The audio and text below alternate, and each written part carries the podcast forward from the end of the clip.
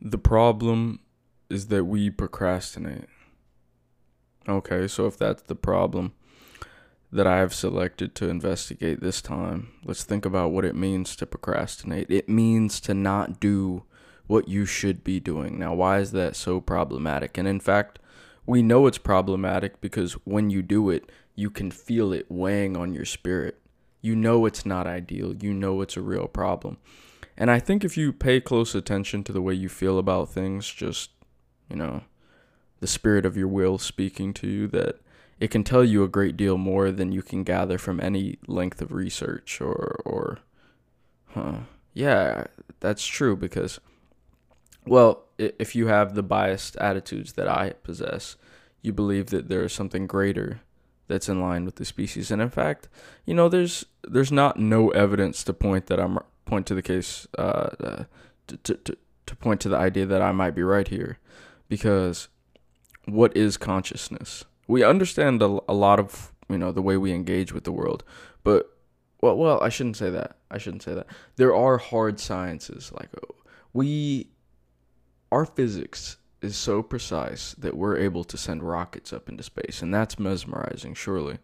However, there are things fundamental to the way that we engage with the world that we simply do not understand.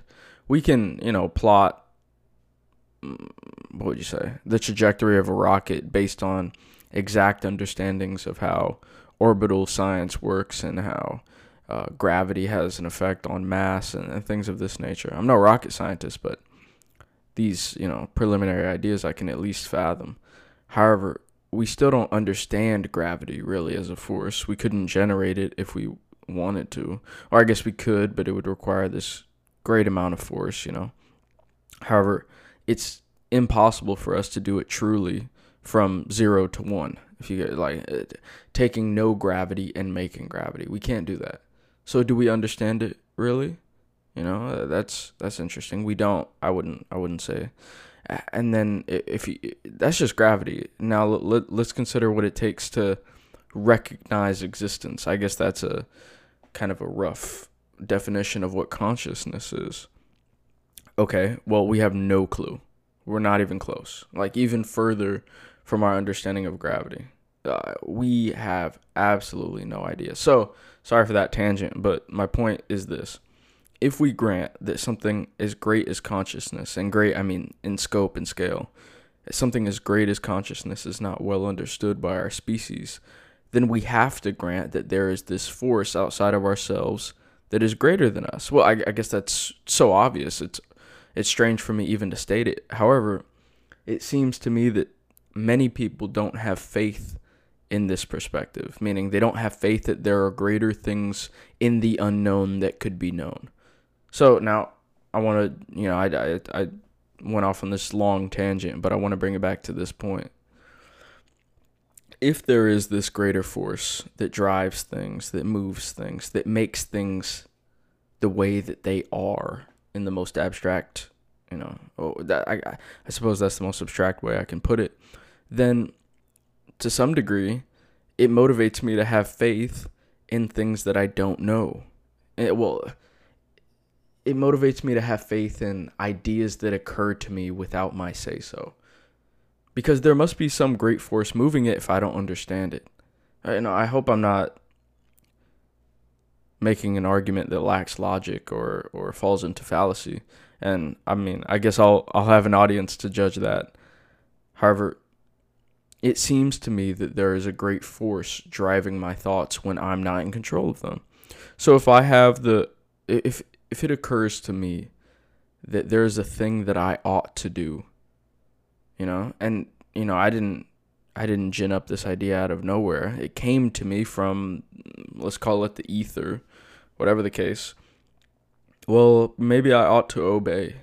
Maybe that's the ideal within me, the force that guides that is greater than I. You know? That's how I feel about it. So, all of that to return to procrastination. We all procrastinate and we all feel bad doing it.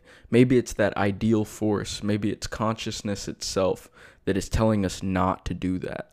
And maybe it's the duality within ourselves that makes us vulnerable to doing it anyway.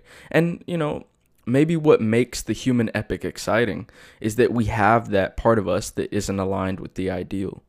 We are forced to fight. Let's call it Satan. no, okay, this is getting religious, but we're forced to fight whatever you want to understand as Satan, the negative force. You know, like, uh, and we have to strive for that ideal. And what does that mean? That means that when you procrastinate, you need to not do that. You need to fight it. And of course, we're all going to do it. So when you do it, you shouldn't think of yourself. You shouldn't think about it this way. This would be a bad uh, interaction with with procrastination. This would be a bad way to look at it. Oh, I procrastinate, so that makes me a loser. That is such a bad way to think about it. A better way to think about it is this. Oh man, I, I keep procrastinating. I'm playing a football game and I'm down at halftime. That's how you should think about it. There's another half to play you can return and not procrastinate. You can be a different way. That's what makes you incredible. That's what makes our species. Wow. That uh, we can cement our legacy as an incredible species. We really can. It all lies in, in the future. If we can behave correctly on a consistent basis, or maybe not even consistent, but if we can behave if we can move towards the ideal consistently and away from the non-ideal consistently we will be dramatically better. And i keep saying we referring to the species but let, let's let's confine our scope. Let's talk about you listener.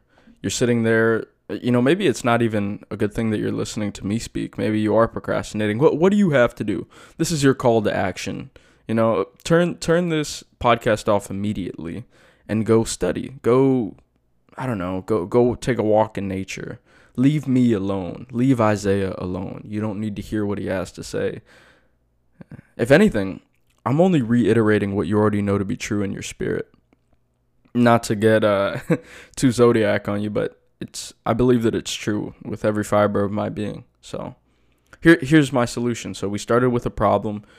You came down the rabbit hole with me, and now we've come to the point where we need to form a solution every time you fail to act adequately, let's say, every time you quote unquote procrastinate, then recognize it and quit immediately because you're moving away from the ideal. This is a problem fundamentally. And then do the right thing. And once you feel how good it how good it well once you can understand truly how good it is to spend each day in the light towards the ideal, then I imagine it'll be harder and harder for you to procrastinate because you'll see the the difference between what life is like when you work the way you're supposed to and what life is like when you you know give in to your weakest uh, motivations.